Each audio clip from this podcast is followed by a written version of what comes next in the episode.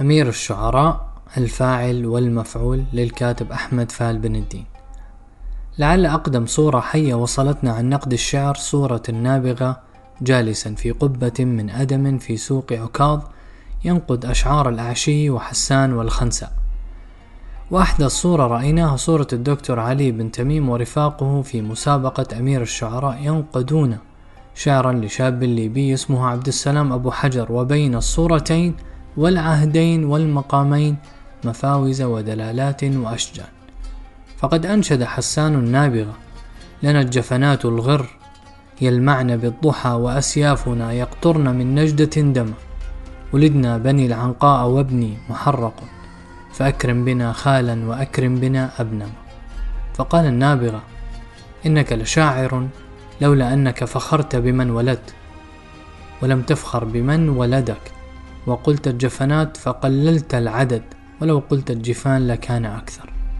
وقلت يلمعن بالضحى ولو قلت يبرقن بالدجى لكان أبلغ في المديح لأن الضيف بالليل أكثر طرقا.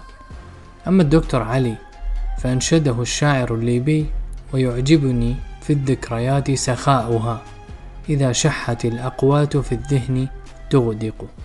فتصدى له الدكتور قائلا إن السخاء منصوبة ثم جاءت المستورة التي عن يمينه بآبدة قائلة إنها مجرورة. وبعد ثوان كانت شبكات التواصل الاجتماعي تئن أنينا بالتعليقات الناقدة للجنة. فعلق الدكتور المحترم بأن الأمر متعمد فالهدف إنما كان اختبار أعصاب الشاعر ومدى ثقته من كلامه ولم يحفل أحد بهذا العذر الضاحك. ولا نسي أحد. تعليق صاحبة الآبدة التي كانت جالسة عن يمينه.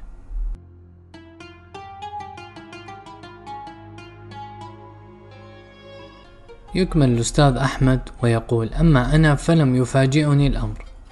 فقد أتاح لي عملي وتطوافي في هذا العالم الاقتراب من الرؤوس الثقافية ومجاثاة الركب مع الدكاترة المتصدرين للمشهد الثقافي. فتولدت لدي قناعة أن أغلبهم أدعياء. فسنوات التجريف المعرفي التي عرفتها بلداننا تحت نير الاستبداد صنعت عالما شائها. فقد أخبرني أحد الأحبة أن ابنته جاءته العام الماضي منزعجة من أستاذة اللغة العربية في المتوسطة. كانت الأستاذة تقرأ نصا فوردت فيه عبارة فنزلوا وضربوا خيامهم في الوادي. وشرحت الأستاذة ضربوا خيامهم بكونهم أخذوا عصيا وضربوا بها الخيام. وعندما نبهت إحدى الطالبات الأساتذة أو الأستاذة على الخطأ لم تقبل. وأصرت أن ضرب الخيام يعني أخذ العصي وضربها بالعصا. وللقارئ أن يتخيل مصير جيل من الطلاب يجلسون آلاف الساعات على مقاعد الدراسة منصتين لأمثال هؤلاء. إنهم يدمرون قرائحهم اللغوية ويلوونها ليا ولعل هؤلاء الأطفال لو جلسوا في المنازل يتحدثون مع أجدادهم وينصتون لتسجيلات سليمة من الإذاعات أو اليوتيوب لكانت لغتهم أفضل وفهمهم أدق وفطرهم أسلم. عدت المقطع وشاهدته مرتين وتأملت وجوه المتحدثين وألقابهم وتوثيقتهم. تذكرت واقعة للعلامة محمد الأمين الشنقيطي صاحب أضواء البيان. فقد سأله طالب في السنة الرابعة من الجامعة عن تعريف دقيق لشهادة الزور.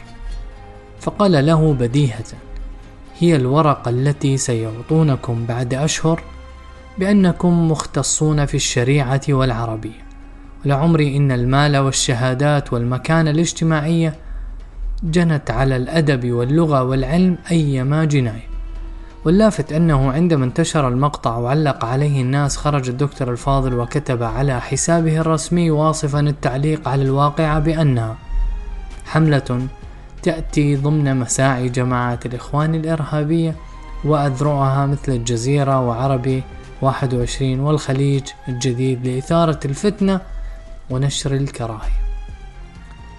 ولعل القارئ يتساءل هل الحديث في أمر الفاعل والمفعول به حديث في الكراهية أو يقود للفتنة؟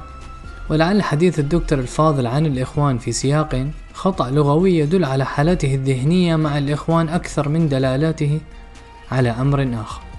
فالانشغال النفسي بهذه الجماعة يتحول أحيانا إلى حالة مرضية وقد ذكرني استدعاه للإخوان في هذا السياق بقصة رواها بديع الزمان عن رجل كان أقرع ولم يكن أحد يسر أن يذكر بحضرته القرع ولا القرعة ولا تقارع الأقران ولا الأقرع بن حابس ولا بني قريع ولا يقرأ سورة القارعة فما دخل الإخوان والجزيرة في تعليق الناس على أن الفاعل غير المفعول. ولعل من مكر اللغة أن يكون موضوع الحديث سخاء الذكريات ولعمري إن مجلس النابغة ونقده لذكرى سخية أيما سخاء إذ قورنت باللحظة الأدبية المادرية التي نعيش. هذا مع تقديري لفكرة البرنامج ومحوريته في رفع همم الشباب واهتمامه بالفصحى غير أنه ينبغي البحث عن محكمين يستحقون أن يكونوا كذلك. مع التحية للدكتورة والمستورة صاحبة الآب.